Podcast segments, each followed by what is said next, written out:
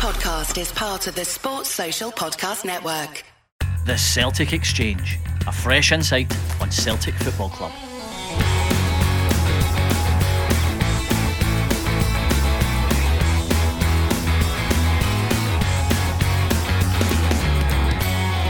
This is episode 76 of TCE Tuesday, brought to you by the Celtic Exchange. This is Tino, and this week I'm joined by Miff and Paddy as Celtic opened up a two point lead at the top of the table after another week of drama in the cinch Scottish Premiership. Miff, we've seen Ange's team play far better than they did on Sunday, but a comfortable win in the end and a good three points. Absolutely. Hello, Tino. Hello, Paddy. Hello, listeners. Yes, job done. I, I think it was one of those weekends where the three points was an absolute must. You go into the game with everything in your favour in terms of a home game. Nearest rivals already dropped points. You just have to win the game and get out of dodge. And, and we did that, albeit that, to summarise it so succinctly, isn't really doing it any justice. I think there's a lot more to dig into, and I, think we're going to do that over the next hour or so. You know this show too well, Miff. That is exactly what we're going to do. It's like I've been coming here every week. Um, Paddy, as Miff says, given the result at Easter Road on Saturday, it was crucial to keep the, the momentum going, and any sort of win would do uh, against Hearts.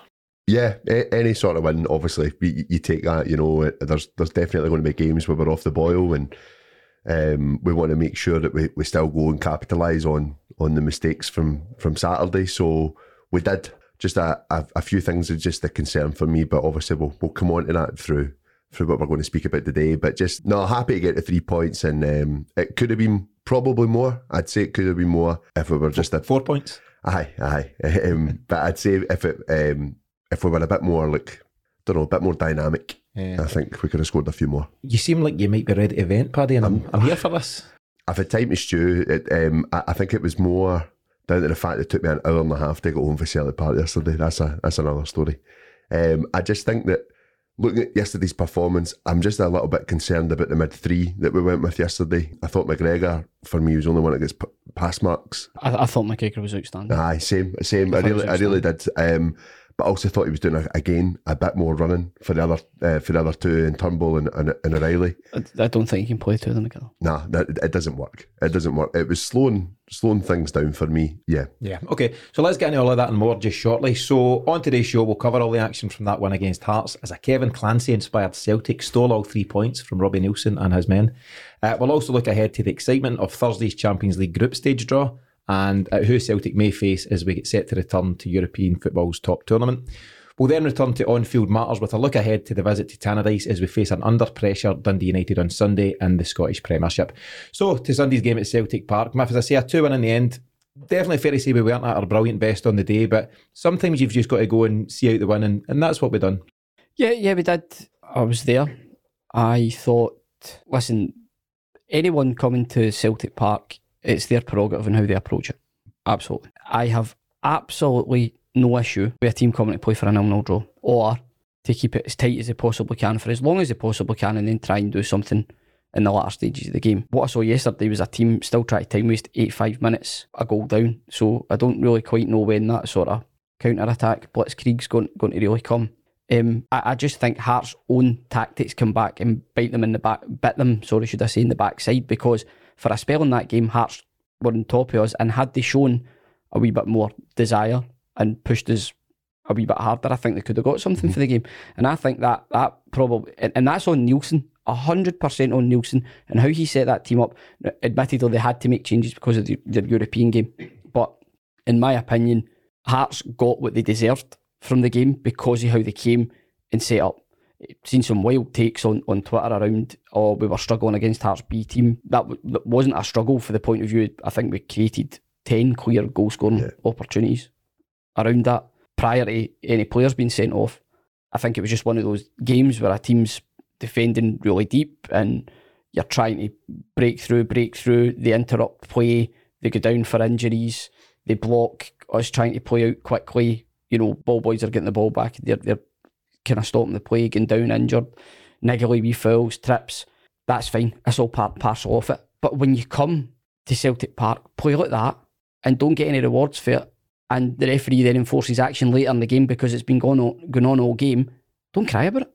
I agree. I, th- I think like there was a lot of chat from Hearts leading into this season. I think their director of football had actually said that you know we're we're not there to try and finish third. He's a good guy. Um, they're there to try and, and uh, and, and try and split split uh, basically what Celtic and Rangers have. And yeah, I kind of get they've maybe looked at yesterday as a bit of a free hit, right? The, the the big game for them is on Thursday, and by the way, absolutely brilliant if they go and get into the Europa League group stages. I, I heard some crazy chat on Sportsound yesterday that they'd maybe prefer it maybe be better for Scottish football if they went into the they were just happy with the Conference League because they could get more more coefficient points. But if you're a manager, if you're a footballer, you want to be playing against the best. That's the target. You've got to try and get in there. We we spoke last week about the the lack of ambition from some folk in the game, particularly some commentators in the game. Yeah. And that just screams at that. Ah. You've got a chance for one of your teams out with Celtic and Rangers to go and compete at a decent level, and you're saying maybe we should just settle. But, what a mindset. Which, which is fair enough, but I don't think that's coming for Hearts. No, because, it's not. because, It's not. because, because no, I know, but if you look at that, you know, Hearts have went and rested players yesterday. Yeah. So that they can get through, and then Joe Savage has come out with the stuff, Aye. uh, you know, pre-season to say, well, we're not here to make up the numbers, and that's probably why they're so scabbing about yesterday because they seen it as an opportunity. They kind of got fairly close, you know. They, they, they had a wee bit of pressure on us at times. It was only one 0 for a large part of the game. They probably feel it's an opportunity missed. My point is, if you'd actually came with a bit more ambition, you might actually got something. Well, that's it. I mean, you- if you come and have a go and you fail, then that's fine, and, and everyone can put their paws up and go back through to Edinburgh. But they set out in such a way. You're right, Miff. There was a real spell the opening ten minutes of the second half. They were well on top, and it phases maybe f- from eighty minutes onwards. And if we hadn't brought Hatate's height off the bench to, to intercept the few corners that he did, we'd have been struggling. Yeah. No, I, I just think like on, on what we're, we're kind of talking about there, it was their approach, and I think that they were quite happy with that. To be honest, he's getting a good look at his second string, and he's also been able to say, right, if we end up qualifying on Thursday, I know what I need to bring in. If they need to bring in any more players, I just think that that's yesterday was a free hit for them. I really do. Um, for us though, for us, as you look at that starting lineup, seven changes. One of them being a, a, a very good goalkeeper in Craig Gordon, in the sense that you know we should be testing the backup keeper, who apparently not a lot of people think are confident in. Apparently, they're still looking to try and get another goalkeeper as well. And I just thought the urgency from the the full the full team yesterday was really poor. Was really put Apart from McGregor, Yeah. um, Well, well, that was something I was going to put to you in particular, Paddy. So my Hearts definitely set out to frustrate, and their, their seven yellow cards, leading a couple of red cards will tell you that. But in addition to that, our passing just it wasn't quite as sharp as we know it can be. And I was going to ask if you put that down to anything in particular, or, or just one of those days, or, or you know, what's your, your theory? Um, I, I, I can't really put a, a, a point like a pin on it. I can't I can't exactly see why it's went like that yesterday. I'm going on possibly the two of O'Riley and Turnbull, just not not given that much space, um, not moving into the space quick enough in order for the link up that you kind of get with um, with Taylor down the left or Jota down the left. They weren't they weren't moving into the spaces quick enough, and at the time they were getting there, a lot of the time they were getting closed down and Hearts were stifling us. I just thought the performance for ourselves was quite lackluster.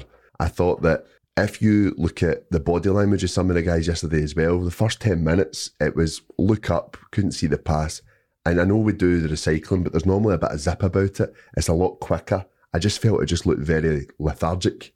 Even going off for the uh, players coming off for a sub, and you actually see Cal McGregor. I can't remember who he's, he ran up to. He's basically saying, "Move, Mm. get off the park," because these that, that this season we don't know how this is going to pan out.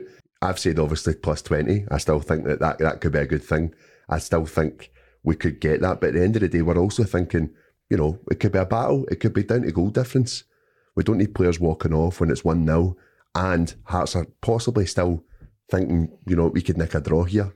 Yeah, I think a lot of folk maybe left Celtic Park a wee bit underwhelmed. You know, I would say three points was the most important thing, and it's do you know what? It's good to have a wee moan when you're you're getting three points and you've won four games out of four and you're 36 games unbeaten, so all good there. But just to talk things through, Miff, I mean, how did you feel about it? I, I'm not as um, frustrated as, as you seem to be, Paddy. I, I was I was looking forward to maybe a bit of a goal fest, which we never got. Don't get me wrong, but I was also very comfortable within the game, and you know, you want to see three, four, and five, but. I was happy enough with two, but we know we can play much better. I think the, the bar's been set quite high this season. The reason being that we know to be excited by Ange's second season based on what he's done previously at other clubs. And we've also seen glimmers of that cohesive, slick, free phone machine this season that would suggest that we're going to improve every game.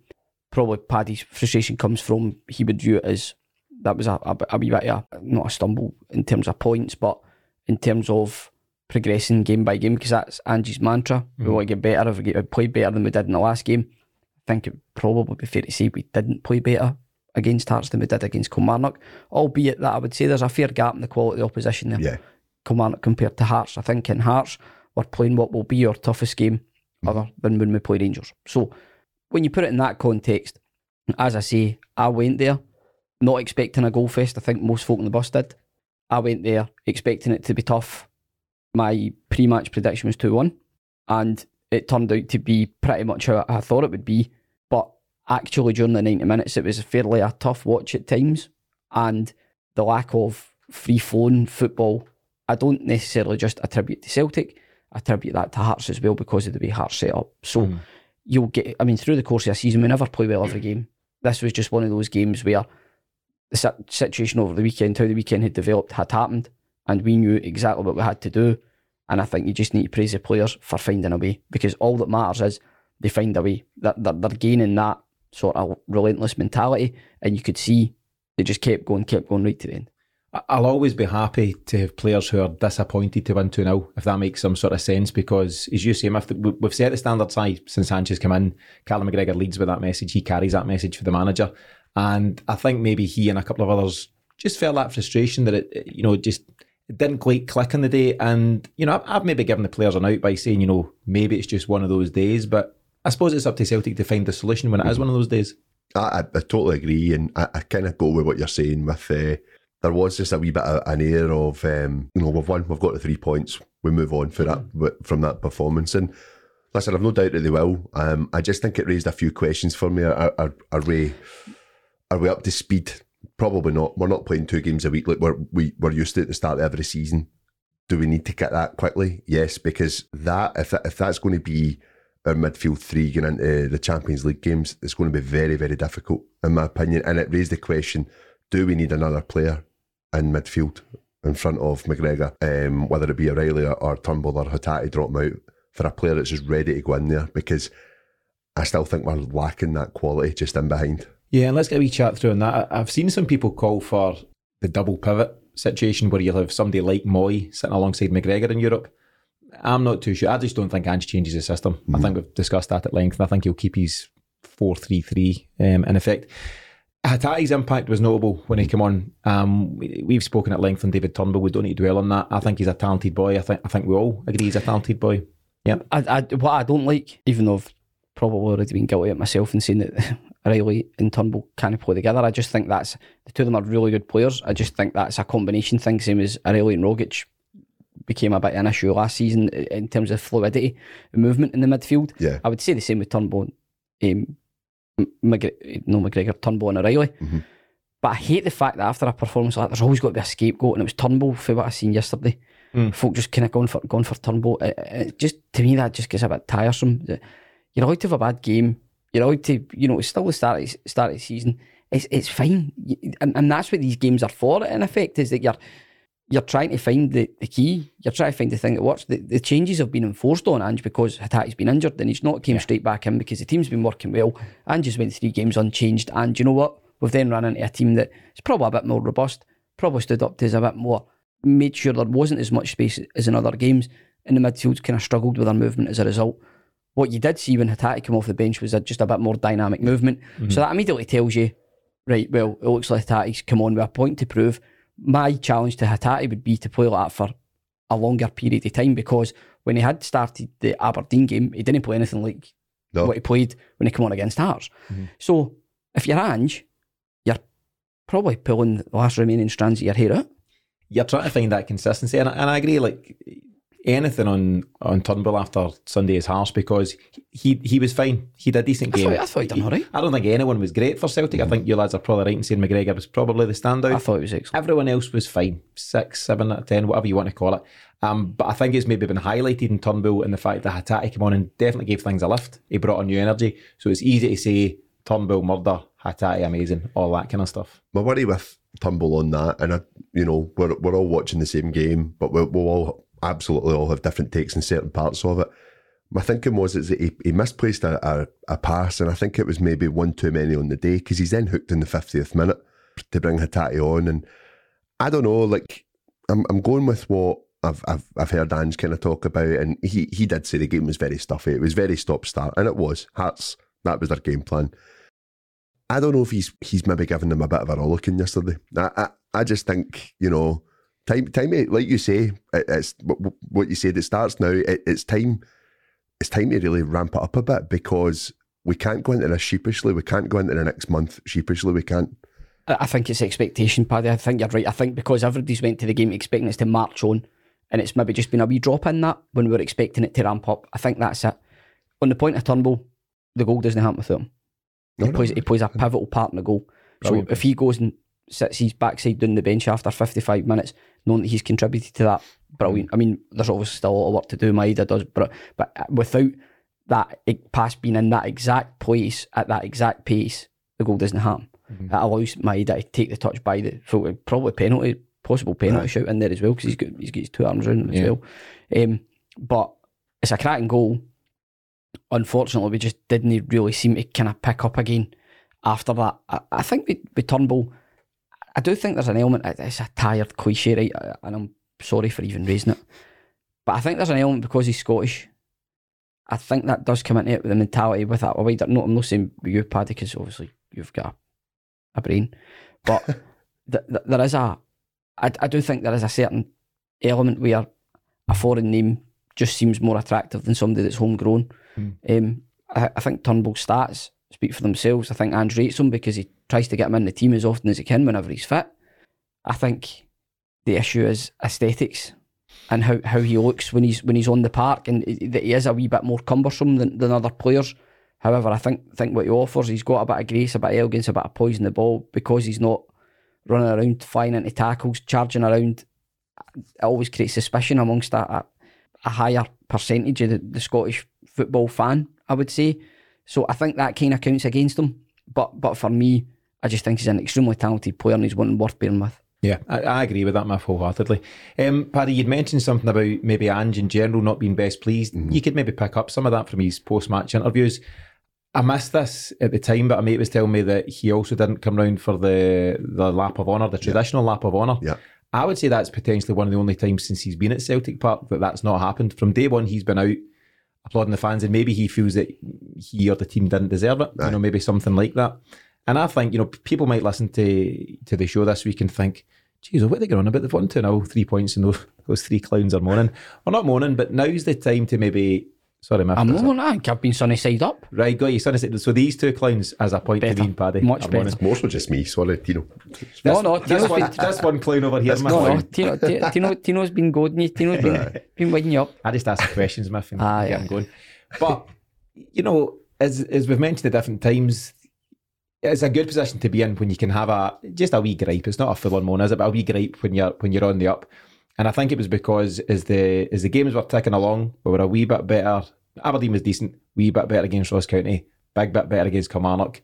Back home to Celtic Park on Sunday, and you go back down the dip. But listen, life and progress doesn't go in straight lines, Paddy. There's ups and downs and peaks and troughs. So that's the way that's gone. One thing I thought, um, you'd mentioned in general, just you know, some body language and different things. I actually thought so. I had done the post match with James after the show, and my take from the first half certainly was I thought the work rate off the ball was exceptional. I'm clocking guys like O'Riley, tracking back, winning back possession in the final third. Maeda does it now as a given, and various guys. So as much as sometimes the quality wasn't there in the ball and the the sharpness, I don't think there was any lack of work rate. No, and uh, again, I think it's just the standards that have been set and what we expect. It's it's a good thing that expectations high. You know, we're, we're not going there just going. I mean, remember last season around that we were scratching around for victories at this point last season. Aye. At so, this point last year, we had two wins out of four. Aye, four out of four. You know, it, it's all relative to what you're trying to achieve. You know, we we we want to retain the title. So in order to do that, domestically, we want to be at our best, but also, like Paddy said, it's what's looming in the horizon more than just Dundee United and Rangers. It's then the fact that you're going to be getting drawn in probably a really, really tough Champions League group, and that you're seeing enough about the team just now, you know, because there's a very real possibility you could be getting into a Champions League away fixture with McGregor, Turnbull, and O'Riley as your starting three midfielders. You're wanting to see enough from them to suggest that you're going to be comfortable with that. And, and I, I, take Paddy's point that just there was a wee bit of lack of cohesion But by the same token, it's still early in the season. We're True. still trying to build that momentum. We're, we're not playing twice a week like we have been accustomed to over many seasons, and, and some players in the squad will have been used to. I, I don't know. It just, I mean, it, it was a funny game. It was a funny game. But I'm blaming Hearts. Blame the Jambos. Don't blame us. if in doubt. Um, the last thing I'd like to debate with you lads before we move on to other things, I tweeted last night from from our official account about Mooy's performance. Right, I seen that, Tino. Mm. right, Miff? it sounds like there's a debate to be had. I thought he was really decent. Right, I thought he went on. He's a wee bit slow, um, but I thought he was very composed in the ball. I don't think he gave the ball away, and he made a really, really important block with maybe six, seven minutes to go. And he also played a part in the breakaway that led to Sibbick getting sent off. He had a really good interception. And all in all, I thought he'd done very well, and I think there's better to come. That received a very mixed response on Twitter. If your eyes are giving me a very mixed response, I think right it's now, going to receive a mixed response in this room. Were you away at the toilet when he gave the ball away in the half, Bailey? I must have been. I think you were. So, what was your take in general in Miff and Mooy? Um, we seem to have cloned McCarthy and took his hair away. So that is some of the, the, the tweets that, that were coming back at us saying he does nothing more than James McCarthy done. I, I don't. I, I I really don't. I don't think he does. Uh, S- yeah, so no upgrade for you, Miff. You no, think absolutely not. pointless signing already? He's, he's about three and a half weeks in the No, door. no, no. I'm not saying it's a pointless signing. I'm just saying cliche of mine. Football is watched with your eyes. What I saw yesterday was a guy playing like now. Sometimes when you're wee and somebody's da, sometimes came and filled in at like fives or sevens, and they would just like stroll about and easy ball, wee man, Spray it. easy ball, wee man, geez in, on you go. Roll it under the foot. There you go, go on, on you go. You do the running. So a bit of that. Yes, great block. I read the game brilliantly, but I, I would expect that for a 32 year old ex international or current international player. He'll go to the World Cup. Um, If he's You know, enough. that I would expect that. He just, to me, much like McCarthy, doesn't look a fit for the way that we want to play the game where it's dynamic. He does not look a dynamic footballer. That's I'm not saying. uh, Listen, I watched him when he played with Huddersfield. He's a very effective footballer. He, he's creative, can score goals when he plays further up the park. Clearly, he can he can dictate the play. But but to me, maybe he's going to need a couple of months. But it's hard when you get signed at the time, much like McCarthy suffered for the last season. When you get signed at that time when the season more or less started, and you're not going to get a run of games. McCarthy would love ten games in the first team. He's probably not got to get it. Mhm. Mooy would love the same. Is he got to get it? I'm, I'm not too sure because I think there'd be a bit of an uproar if Hatate, McGregor, or O'Riley were dropped from. So I'm I'm just not quite sure on it. I just hope in time that progresses. But I wouldn't have said I watched that cameo yesterday and went, ah, that's all right. That's funny because Paddy, you said not long ago there that we all watched the same game, but that's amazing the different takes because I thought it was pretty decent. I've got to be honest, and at least fifty percent of Twitter agree with him. If the good, the good fifty percent as well. Um, I'm part of the bad 50. Yeah, I mean, and yeah, and I'll, I'll get your take on it in a wee second, Paddy. But he's um, you're right. You know, he's he's behind the curve. He didn't get a proper pre-season. I don't know what level he was playing at when he was out in China. Um, and who knows? What will be interesting is the games come thick and fast. So after Dundee United, we then we're then Ross County midweek. Then the Rangers game, and then there's all sorts of football in Champions League, and, and there'll be loads of games to contend with. And we might start to see a lot more of them, and then we can properly judge them. So I think it's early bells to be cutting the guy down, although I know you're not saying that, Miff. But what about you, Paddy? You can have your go at him now. I just, it's, not really a go. I just, I was really surprised that we did sign him, to be honest, because I think everyone kind of had an idea that it was going to be very similar to the McCarthy thing. Not in terms of how it's worked out for James McCarthy, but just very similar players. You give McCarthy a chance if that's going to be the case. Um, the guy's sitting on a four year contract. Um, the signing baffles me. I don't know if it's been a favour on the basis that he, he wants to play at this World Cup coming up. I don't think Ange does favours for anybody in the nicest way. That's, Uh, no, that's no, not his I- style. I, fair, fair enough, and I actually don't think the history of Aaron, Aaron Mooy was too was too clever back in his days in, in charge of Australia. Um, he looked a yard off the pace when I first seen him. He now looks two yards off the pace. I thought yesterday. Do you know? I just thought he looked a bit slow. Obviously, Until ah, but obviously he's just come on, and I know he's trying to catch up with the speed of the game. But Hartsman are exactly pressing us.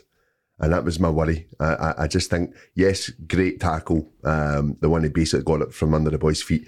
Brilliant tackle. Um, but there wasn't really much else for me that I don't, I don't know. I, I'm a bit unsure about him, T. Do you know what I'm going to? So I'm, I'm, I gave my judgment from being at the game. I'm going to rewatch from when Mooy came on, Mm-hmm. and I'll get back to you lads and, and I'll put out my, my findings on Twitter. This post has been deleted. my, extend, my extensive research. Um, but I, my take at the time was that it was pretty decent, so we'll see where it goes. Uh, might not talk to you two for the rest of the show. So Tino, might, might just go solo. Um, but in general terms, obviously we've covered the ins and outs, the ups and downs of that game. But Celtic, certainly form wise, number wise, we're in a good place. So four games, four wins, hundred percent league to the uh, start of the league campaign. Ex- exactly, we're top of the league, win every game. Come on, lads. yeah, uh, only one goal conceded, thirty six games unbeaten. Well, there, there we go, and that that's the point I would like to kind of just really touch on is that I thought we defended excellently, bar one one moment when we all get attracted to the ball and Ginnelly was through, who incidentally Hearts fans are not sure of him. Unfortunately, I know a lot of jambos. Um, Hearts fans are not sure of him. Every time he plays against Celtic, he looks dangerous. he looked cupped Ev- yesterday. Every every time he, he looks Flat dangerous, but he, he always, I think he always shows something when he plays against us. But apparently, he's not doing that. He's not doing that every week. The, the, the very fact they played him for a full 90 minutes when he was absolutely shattered tells you he's not playing on Thursday. no, no, no, They, they, they weren't resting him. no. He get he get flogged. I was at some point uh, he was over on the left hand side and he's meant to be playing centre forward, and their right back managed to get the ball. he just done that. He's wanting like a, a ninety yard switch across the park. Just put his Mm. hand up. The boy played it where he should be, and he just done. Did, did you I'm not see I'm not running. I'm not running. where about 10, 15 minutes to go he just went for a lie down? Aye. Did you see him? He just, he just thought, I'm, I'm done. He's Miss dead. me out, lads. I'll just take a breather here. Um, but I think you know, for all Robbie Neilson's you know griping and moaning, they had zero shots on target. The, the chance by Ginnelly actually, I, I watched that back in the highlights. It was actually a very decent move. Gary Mackay-Steven very involved in it, and eventually plays him in. When you get an on goal against Celtic, you need to at least work the keeper, and I thought it was a really poor attempt. Uh, p- poor attempt, but I thought Celtic, other than that, defended excellently. Um, Jenz and, and Carter Vickers, you know, it was a fairly direct approach for Hearts when they did get forward. Um, I think they had four or five corners in a row, which we managed to defend really well as well, Hart included. Um, so I- I think over the piece, often we wax lyrical about Celtic's attacking play, and rightly so. Uh, but considering Jenz is a, a, relatively new, but a very new partner for Carter Vickers, and that our fullbacks spend just as much time attacking as they do defending. I think when you look at the structure of the team, and a lot of it's to do with Cal McGregor as well, by the way, the overall defensive display was excellent. We, we limited Hearts to very few chances, and I, I, you know, often you're judging Celtic on their attacking play, especially when they're at home. But I thought I thought that the defensive structure of the team looked really, really good. Yeah, I agree with that. And as I say, zero shots on target, and you can't just put that down to poor play by Hearts. You've got to credit Celtic for it as well. So let's, let's move on. I'm fed up with Hearts. Paddy, you're fed up with them. If you're always fed up with Hearts, so we'll move on for that. Before we do move on to the next section, I want to let listeners know what we've got coming up on another busy week on our Celtic Exchange Plus channel.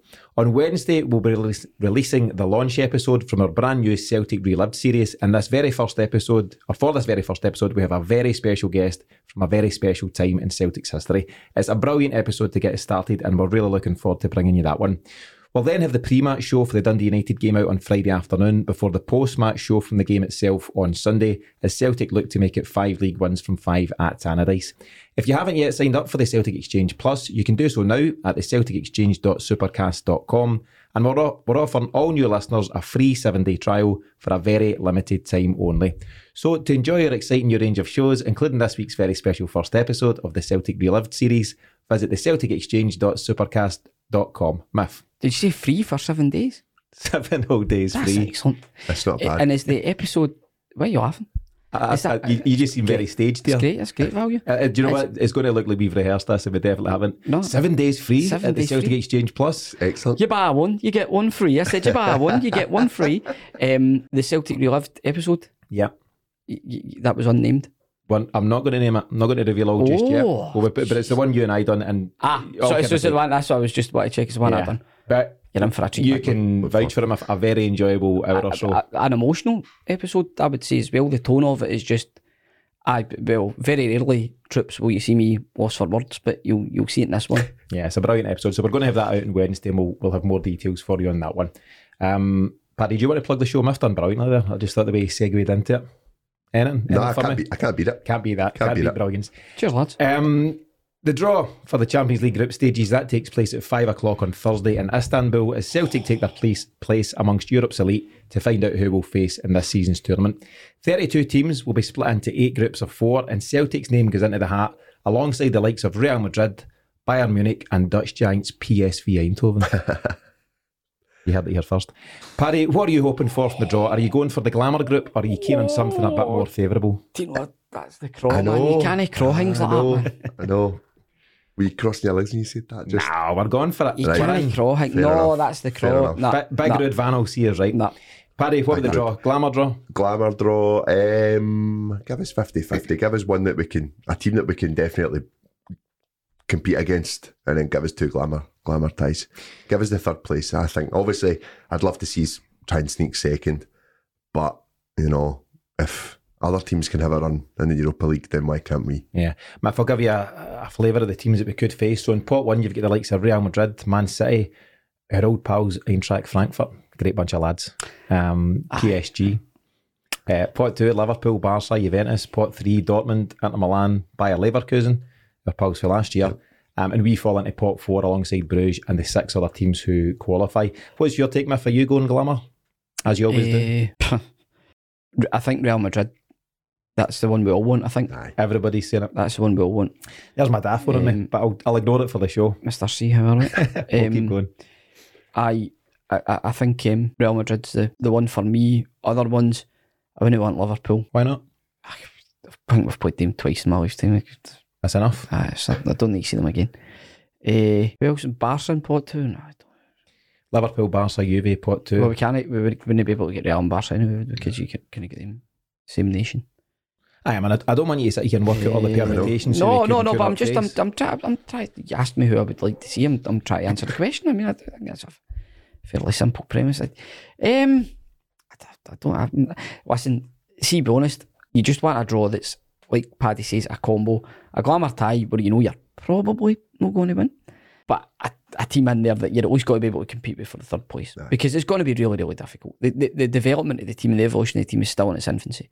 I, I, after our chat there, I, I, I do really think we need to sign another midfielder. I would say that's that's a glaring thing. Um, but I think the thing about the uh, the Montenegrin player, I, I apologise because I don't know how to pronounce his name. Hold on, I'll get it fixed because I've written it down. Um, and I want to make I believe sure his that- first name's Side. We'll, we'll just call him Side. You and him are close. Um, Side H. Side Cool. edge. Haksabanovic. Haksabanovic. Um, sounded like an absolute philistine, but I just I just didn't know Haksabanovic. uh, he can play as a ten, I believe so. Was Yeah. this a chat? which which but I read this, Paddy. I read this uh, on a printed newspaper, which I don't get very often, only a Saturday for my horses. Okay. And um, the I thought that was maybe the angle for signing him because clearly, al- although what I would say is, if you looked at my my does set up the goal, brilliant, shutting down, amazing. He's then also missed a very good headed chance Yeah. and done one of the most bizarre fresh air attempts at crossing the ball that I've seen in, in quite some time.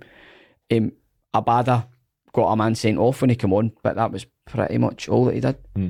Interestingly enough, just a wee wee snippet, a wee off tangent snippet here. Dafabet had done like a teammates thing with Juranovic and Joe Hart. Did you see it? Yeah, really good. Best first touch, Abada. Yeah, I seen that in the debate. I thought it, I thought it was really good actually. That I think we're needing to bring that one to the park. yeah, it's funny because we've been banging the drum for him to get the nod, but when he comes on, he needs to.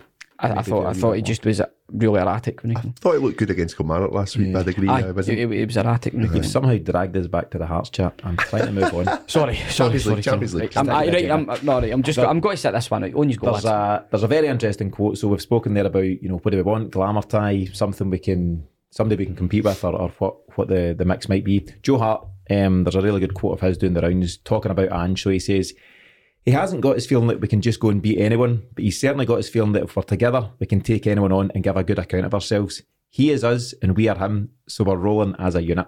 Be a bit dramatic, be a bit Instagrammy and all that kind of stuff. There's probably there's probably a wee strong arm emoji after that, buddy. but It's better than Ryan Giggs' poems. Put it that way. Oh, would you like to recite some of Giggsy stuff? Absolutely not. Oh my goodness. Um, but yeah, in terms of Joe Hart, he's obviously he's a big disciple of Ange, you know, and he carries a message alongside Callum McGregor. But that's a good way to approach it, isn't it? I don't, you know, whether we get Madrid or whoever we get, I don't think there's any fear within this team in terms of who we'll face. No, and neither there should be because we're, we're on an upward trajectory, and that's the most important thing. We're, we're, we're trying to. That's the, the attitude. I think it was the attitude Rodgers tried to instill.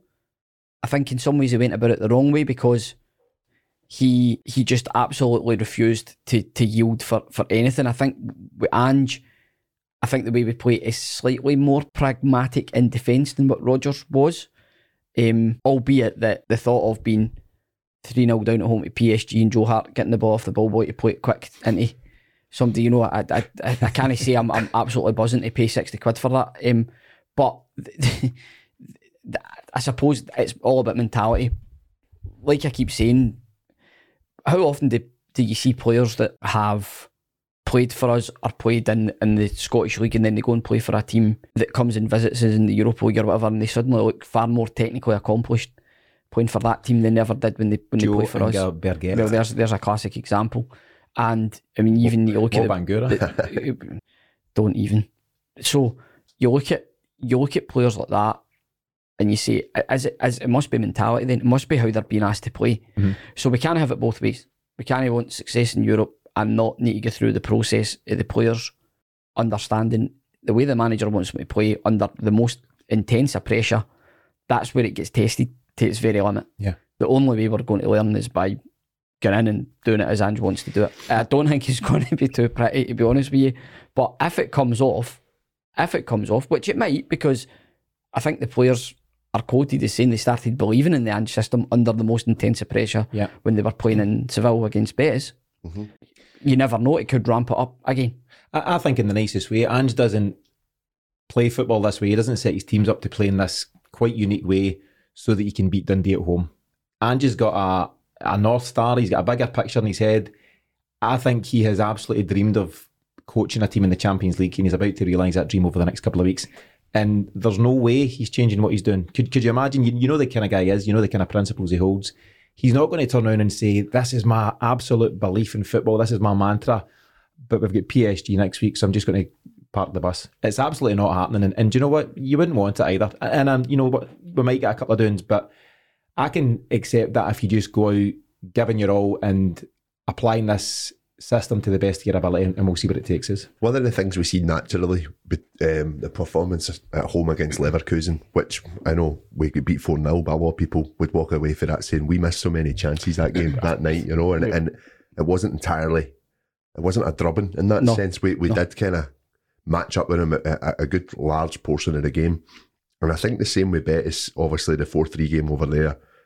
And then even Leverkusen, you know, Leverkusen were all over us for pretty much 90 minutes. We will drop deeper, not through tactically, not like it's just going to be the pressure that we're going to be up against. Teams are used to, you know, playing at a high tempo and, and faster leagues than what we play in.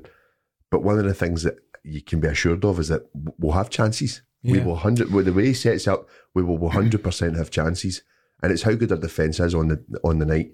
Um, and the way that there, there seems to be a bit of a routine, a bit of a pattern, and a bit more of an understanding between our two fullbacks and both wingers that have been starting the games. That's only good because we never had that last season as Yeah. well. It was very much chop and change, and I just think that that bodes well. And go, going into these games, that you know we, we are a bit more savvy, a bit more aware how to come up against it. Albeit it will be Real Madrid, and they will come at us pretty pretty hard. But I just think no, I, I definitely think there's goals in this Celtic team in the Champions League. Do you know what I think's hilarious? Just when you mentioned wingers there, it's so funny. Like, when Jota's running with the ball, he is absolutely rapid. See if you ask him to turn around and chase a fullback, he's like, Aye, he's like I know, I know. concrete boots, Did man. you, It's hilarious. did, did you see when the Hearts guy t- turned him inside out to get to the back line? Jota looked like an absolute Aye. haddy. He's like, no, I'm not having that. Yeah. Get me going that way, lads. Defending's not his game. Um, but yeah, it's going to be interesting. You talked about that 4 0 game uh, against Leverkusen at Celtic Park. I think all of us will have been at the 5 0 PSG game at Celtic Park. Yes. That was the What- biggest doing I've ever experienced. And all my time watching Celtic, you just felt you couldn't even touch the ball, let alone get near the goals. Ra- Rabiot that Rabiot. night was absolutely Outstanding. outstanding. One of the best headers I've ever seen for Cavani as well. Never see a better header. than that. Exceptional. And you just felt from a very early stage in that game, you were getting zero. You weren't even going, you were doing well like in their half. And you just, it was a, as a Celtic fan, it was a really poor night. Um, you know, really hard to go through. But then you get beat 4 0 by Leverkusen. And it's ne- never to accept defeat. But to your point, Paddy, you could see something there. I think Yeah. Kyogo had a couple of decent chances. And it was just a very, it was a different doing. It was my favourite doing in a long time. you know. Um, Keeper made a few good saves as well. Aye, aye, Yeah. aye, blinder, aye. in terms of just the overall picture, so we've spoken about the draw and, and who we might face on Thursday, and it's it's a good one to look forward to. But from your point of view, lads, what's your realistic expectations of our, our European campaign this year? Will much of it depend on, on what that draw brings and how favourable it is? You know, what would you see as, as reasonable success? I, th- I think much of it still depends on what we've yet to do in the transfer market as well. I don't I don't think uh, I don't think we should be finished. If we are, um, then I would probably need to adjust my expectation. I think it's next Tuesday at midnight that the window closes. So Does it close? It slams shut. Thank you. Slam shut. So we've got at time of recording, we've got about a week ish to go, Paddy. I don't think he's done. I just think it's obviously finding the, the right players that are, are, are wanting to come and possibly play Champions League football. And he'll maybe be waiting until the draw's made or waiting until the, the playoffs are done to look at a few more players that he could possibly bring in. Um, I don't think it's done.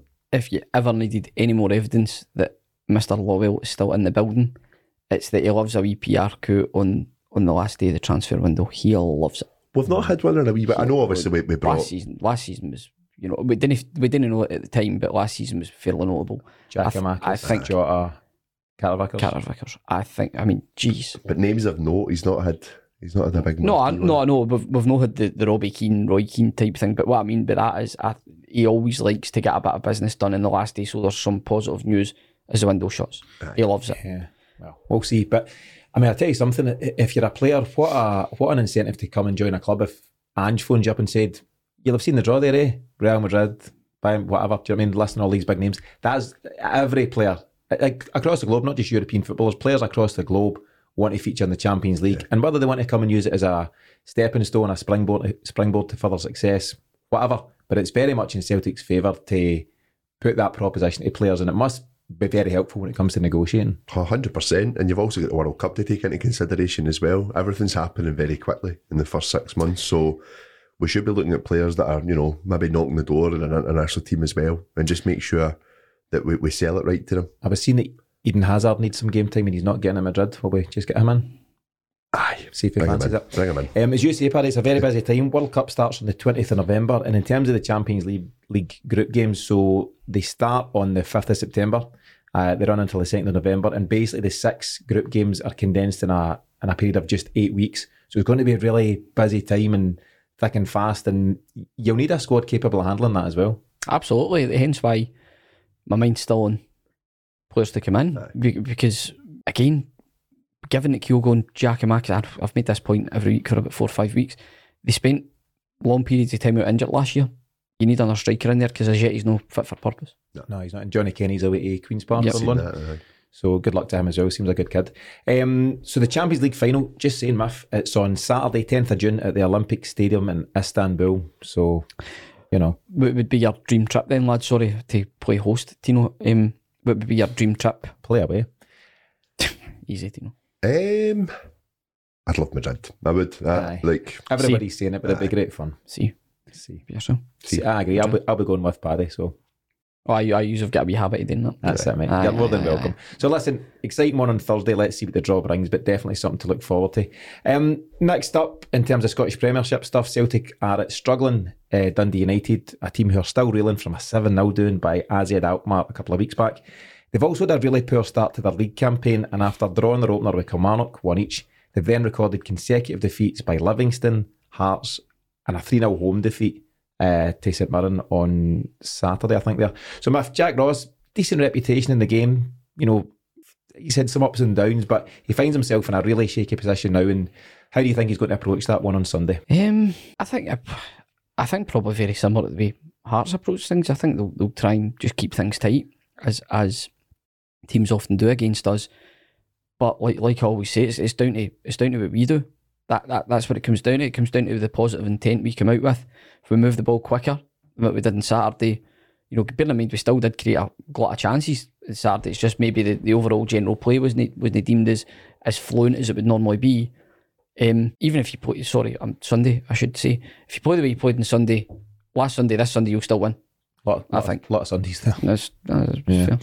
Um, but I, th- I think you'll still, I think you'll still win. Um, I wouldn't be surprised though if in this type of situation, Dundee United raise their game as it, as it can often happen. So we can't go there taking anything for granted. We have to go there, play our stuff, move the ball quickly, and get the game won. Caught some of their highlights, Paddy, of, of the St Mirren game, 3 0, as I'd mentioned there. They looked a wee bit shell shocked in general. Um, I was also really disappointed to see Tannadice looking really, really empty after they had the full house for the, the European game. And I understand ups and downs, but it looks like almost immediately the fans have deserted them after a, a couple of poor results. What do you think? They've still got some good players in their ranks. Dylan Levitt, very good player, scored a good goal against Celtic last year. Stephen Fletcher, eh, still playing football. I think he's about 48. Uh, and Tony Watt, but they're, they're really struggling, aren't they?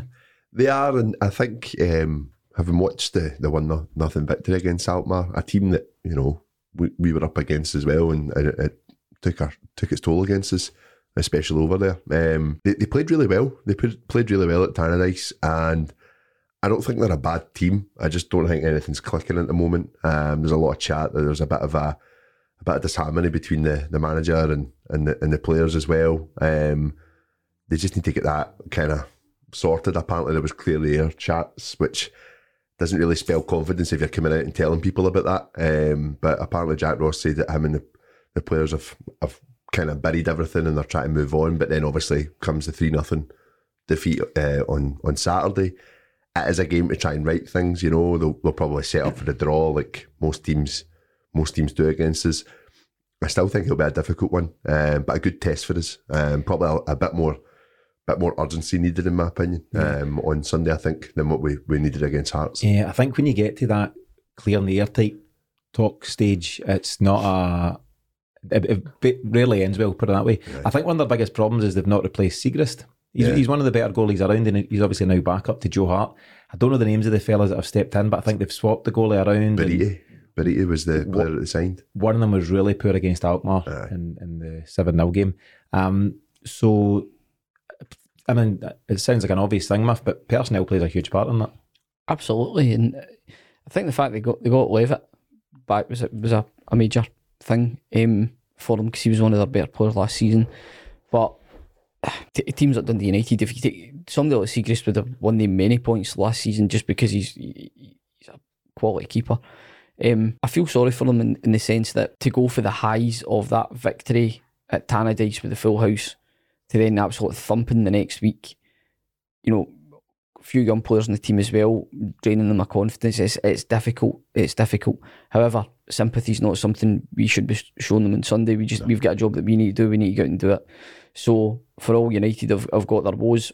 You know, don't think there's many folk feeling sorry for us last year when we were trying to cobble ones together. Right. Just the simple fact is, and bear in mind that when we when we clinched the title up at Tannadice, they didn't make it easy for us either. They they, they, they, they gave it a right go to try and try and stop us. So um, they're capable of that type of performance. The squad isn't wholly too different for, for what it was that night. So we need to get up there. We need to be professional. We need to do our job and do what we do best. Yeah, I agree with that. Um, they finished fourth last season, so a pretty solid season under Tam Courts, but they now find themselves second bottom with only one point from 12. Paddy, I was going to ask you about maybe a bit of general chat on the ticket allocation for this one initially, but also in general. Um, I know Tannadice is a ground you like to visit, but there's obviously chat breaking today about St Mirren. Um, maybe you can explain a bit more about it, actually. Yeah, so obviously it looks like St Mirren are, are trying to cover the cost for not opening up um, the stands to both Celtic and Rangers fans. Now, if you're a supporter of these clubs, I kind of get it. You're at your home stadium and you're outnumbered by the away fans. I can kind of, I can see where it wouldn't sit right. However, the money that comes in from these games and what that can do for your club, then you should be you should be biting biting the hands off of it. Um, and I think that that's what kind of St Mirren are possibly making a stance with, be- being able to just say to their, their fans, right, okay, we're not going to give them the allocation. However, we still need to make the money. So if you want to, if you want this to be the case, then stamp up the money that we're going to lose. Um, it's quite a tough, tough game to play. I, I don't know how it'll it'll sit with the St Mirren fans, but yeah, so so just to clarify that, the St Mirren board are saying, okay, we'll not have Celtic and Rangers fans in en masse, but you guys need to cover the or offset the losses. So they're asking, they're basically asking some fans, if I've got this right, to basically pay 30 quid for an empty seat, 30 quid not to take a seat, is that right? aye, That just that's- seems utter, and, and don't be too dr- dramatic. Cost of living crisis, you know, people are struggling. 30 quid to not sit in a seat, I, I know, I that's know. bonkers. Th- Um, this this then gives them the argument though. They can turn around and say if the fans kind of make an uproar against it, then well, we need the money from Celtic and Rangers fans. Hmm. Ev- every club that you know lives well within their means will bank that money. It's, a very interesting move. It's, it's it's Lasley that's gone to St Mirren, isn't it? My from uh-huh. Motherwell, Keith Lasley, and some sort of executive role. I wonder if he's involved in that. But that'll be interesting, Paddy, as you say, in terms of how the St Mirren fans respond to that. They might buy into it, and and a bundle of them might say, "Yeah, I'll give you thirty quid for Celtic fans not to be there," which is fine. But I'd I'd be surprised if there's mass uptake on that. And there'll be more empty seats and less money coming into St Mirren. And at a time when football clubs are struggling as much as anybody else, it just seems like you're shooting yourself in the foot. I, I, absolutely. Um, it kind of it goes hand in hand with uh, you know a lot of the arguments we're looking at some of the ticket prices that we're getting quoted for away games as well. Just now they're all sitting at minimum thirty pounds for games. Um, and there was chat obviously what Hearts fans were getting charged 30, 32, 35 pounds yesterday for Celtic Park. I think the club should be getting round the table, make sure they're getting fans in the door and bringing it down to the 20. If not 20, obviously we know inflation's a thing at the moment and it's it's creeping up and creeping up. 25, you know, Yeah. get people on the seats because not in the greatest TV TV deals at the moment and all, not all games are getting aired. And when they are getting aired, when you're sitting looking at empty stands, no wonder people aren't wanting to put the money into this league. So it should be made easier for the fans on that basis. I agree with you. I think that's all spot on, Paddy. Um, the only thing I'm struggling with is the £25 because 20 is plenty. It's just a great campaign and I'm struggling to 20, 25. Uh, we'll need to work on that, will we? Right, we'll, we'll, we'll come back with that next week. I'll mate. come back to that once I review my Aaron Mooy chat. Um, Matt, any take on that in general? Do you think the, the away fans, you know, we need to sort this out just as a, as a league in general? I think yes, I think it taps into the whole issue around the market in Scottish football. For me, to be perfectly honest, I think what it shows is a lack of cohesion in the way that the clubs all kind of work together. Um, I understand from a competitive point of view why any football club would want to be outnumbered by the away fans in their home fixture, simply because of the psychological advantage that being at home gives a team. So to lose that by having the, the stadium filled with away fans, I, I can understand why even a club and its supporters would want to stop that. Um, it's a bizarre way of going about it, to be fair. Uh, and I've seen a lot of takes on Twitter around it being Celtic and Rangers for that point being entitled as to wanting the seats. I don't see it that way. I see Celtic and Rangers fans as being willing paying customers to support Scottish for football. for those seats. Uh, it's quite a take to to label, you know, Celtic Rangers fans as entitled for wanting to go and watch their team. I don't, I don't, I really don't understand. Somebody will need to explain that to me. Wild. I, I've seen it. You know, somebody, somebody for Port Glasgow say was criticising St Mirren. They said, "Oh, well, you drive by Morton Stadium and." Um, our stadium to go to Celtic Park or, or, or Ibrox, that is completely irrelevant. Aye. It's completely irrelevant. You support your team because you support your team for whatever your reasons are. That's down to you personally. It's absolutely nobody's business if it's to do with your local team or not. There's other ways you can go and support your local team. For me, this is just fundamentally down to understanding what the market is in Scotland, what the best supported teams are, and therefore the games that are the best attended. It's pretty much guaranteed if you open up three quarters of the stadium to practically any team in Scotland, bar Celtic or Rangers, it won't sell it. Mhm. I think the exception that might be the Jambos. I think they, they've got quite a high season ticket uptake this season. Aye. Um, but for most other stadiums, it wouldn't sell out. So commercially, you know, a lot of people, a lot of commercial managers, different clubs will be coming at it from that angle where they're wanting to give more away tickets away just because they sell more and of of an impact on budgets. You know what the club can afford in wages that season and possibly the next season. You take that away, can, can the Scottish clubs out with Celtic and Rangers afford to lose that revenue? Can they? Hmm. I, I don't I don't think they can. But if they would rather spite Celtic and Rangers and, and lose the income for the sake of a competitive advantage, I, I get it, but I, I think it might be a, a silly move in the long run. Yeah, somebody was saying it cost Kelly best part of, or potentially cost them best part of 250 grand in lost revenue not to open up the stands to Celtic last week. Quarter of a million. You'll have Celtic twice guaranteed this season, you'll have Rangers twice. There's a million pounds Kilmarnock Football Club, for example, are saying no to. That's criminal. A- a- And, when there's an opportunity there to bring that money in, that would cover your, your wages and then some. You, you say that though, but but my, my pushback on that is is it criminal if that's what the fans are demanding? Because ultimately, football clubs are, in effect, it'll be ran as well as it can be by individuals in the board, but you're answerable to the fans. So if they don't like a manager, they'll push back in that. If if if they have backed that mm-hmm. then you can see why the clubs are turning that round. It's strange and it's bizarre, but they're actually turning it around the fans and saying, right, okay, okay, we want to retain that competitive advantage. How are we going to make up that income? Aye. But as usual, as always happens in football, who do you turn it back to? The fans. Aye. It's the fans that are always a cash cow. It's the mm-hmm. fans that you're always taking the money from, and that that's that's what football's problem is. And why that is that the problem? Because we don't have the investment at the top level because the money's not filtering down. And it kind of it feeds into our chat last week about not bringing enough money in the game through TV deals and otherwise. So it's an interesting one. Do you want to make a final point on it, Paddy? Have you got something to? No, no, I'm good. You look like you were about to c- come at me again. No, I'm all right. um, but yeah, it's a very interesting move by St Mirren. So we'll see the response to that from our fans, and, and we'll see how this starts to play out as, a, as the season goes. Moving back very briefly uh, to the Dundee United chat. So we obviously get sidetracked there with away allocations. Do you think we'll see much change, Miff, in the lineup? Celtic have, for the first time in a long time, gone with the same team for the last three games. And, and it's not because we've got injuries or it's enforced. Ange's just decided to go with a settled team. So I'll come to you first, Paddy. Any take on, on what we'll do? Will Hatate slot in? Is that the obvious one? Anything Yeah. else you might see? I think Hatate will replace Turnbull. Anything else? Anything up top? Janko Um, banging the door? No, no. Um, Stevie pointed out to me last night, Kyogo, since he's returned, scored seven and eight. Not to be a, I don't know what the word is, but Kyogo's changed his agent. Have you seen that? I did, I, I did. I don't know what the word is. We'll edit it in later on. But Harbinger of doom. that's, that's three words. Um, aye, he's changed his agent. Don't know if that means anything. He might renegotiate his Celtic or he might go to Southampton. Paddy. Here's hoping he has a poor World Cup. Oh, jeez, oh. that's a strange way to look He doesn't it. go anywhere in January. Yeah, but he comes back a wee bit unmotivated.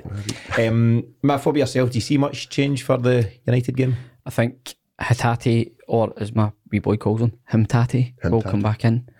Um, I think he'll come in for either Turnbull or O'Riley. I can't see another change, and I think um, pretty notable uh, performance from Jenz at the weekend there Sunday. I thought he was excellent, Yeah. really good near bar one.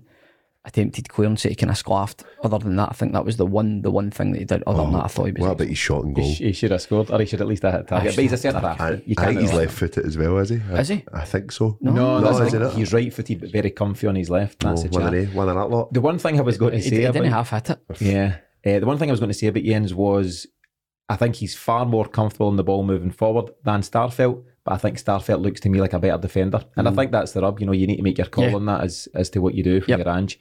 But I think when you're at home to Hearts, you would rather have the better ball player, just to be honest with you, because Starfelt and Carter Vickers, you're not going to come under the cosh, generally speaking, at home domestically. So for me, Jenz is the man just now. We never really had the luxury of being able to rotate the centre halves last year. Mm. And I know like we all say that's probably something Ange doesn't do, but I wouldn't be surprised if he does this season. I, Yeah. I, I think that we will see a bit of a mix up. He's now he's now got genuine options with Yeah. Jenz coming in. Yeah, yeah. And I, th- I think Welsh has shown that he can he can step in as well. Definitely. agreed. Um, Miff, do you want to give us a scoreline prediction for Tannadice? Three 0 Celtic. 2 0 Celtic. I'm also 3 0 Celtic. So they'll make it tough. Listen, Jack Ross is scrapping for his, his job, to be honest with you. Um, I don't expect them to open up, but I just think Celtic are going to be too good for a team that are feeling the pressure at this moment in time. Um, just a couple of extra bits of news. So, or AOBs, if you like. So, we've obviously touched on, how do you say it, Miff? The new signing?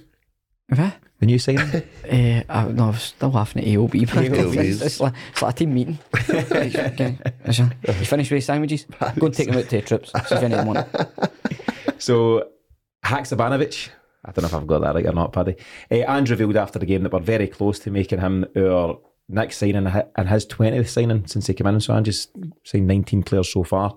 Um, the 23 year old winger is a Montenegrin international, and it looks like he'll be taking the same route to Celtic Park that Carl Starfelt took, coming from Rubin Kazan in Russia. Any chat on him, Miff? No, but I've been to Montenegro. It's lovely. Right, cool. Paddy, Brilliant. delighted for you. Paddy? Um, I've not been to Montenegro. Right, cool. Um, we'll see how that one goes. But I've a feeling, as you lad said, he's maybe not the last transfer to come in uh, as the window comes to a close. Slam shut. there's a there's a quote from Ange I want to finish on. Um, I just picked up on it today, and in terms of transfers and ongoing progress at the club, Ange had the following words to say. We can't stand still and we're still building. Every now and then I glance at the diary and I'll go back 12 months. And if you go back 12 months from today, you're going to have a very different picture of what our football club looked like. We've made a hell of a lot of progress, hell of a lot of progress, but we are still at the beginning. I'm still building a team, building a game style, building an environment. There is still work to be done. Just because you've had success or it looks like things are going well, it's not the time to stand still. I still know there's a lot of work to be done, and my ambitions for this football club are very strong in terms of making sure we can be the best we can be. And it's very strong words by Ange, and it's very encouraging, Paddy. So, just your final thoughts on that, and any final comments for this week? Yeah, I think he knows that there's there's still some room for improvement, and um, I think he will be looking at these games we've had in August, and he'll realise right, we, we need to bolster it up a wee bit more, give ourselves a wee fighting chance for, for a wee run in the in Europe this season, and and you know attempt to try and do something. Finishing second would be incredible. We, we, we would obviously bite our hand off for that. But yeah, just a team look competent enough to go and try and finish third. I think that's what we'll be after. Yeah, and I think that would be decent success. Yeah. Miff, I seen you loving watching me struggle with that quote there, tripping over my words a wee bit. So, what's your own final thoughts? I do enjoy that, You know, I must say that's one of my one of my favourite things in the podcast. Um, listen, I just love the man. Back him, buckle up, enjoy the ride. Yeah, that's a good way to finish as any. So Celtic now find themselves with a bit of space at the top of the table following the weekend's results, but Ange Postecoglou is thinking of nothing else but the next fixture as he and his players now turn attentions to Dundee United on Sunday. It's a ground Ange will have fond memories of, having clinched the league title there last year, but for now the only focus will be to pick up another three points. Thanks to Miff and Paddy for joining me in today's show, and as always, our thanks to you for tuning in. Remember to sign up at the CelticExchange.supercast.com to begin your free seven day trial of the Celtic Exchange Plus and to listen to our brilliant new episode of Celtic Relived from Wednesday. But in the meantime, from all of us here, we'll see you again very soon.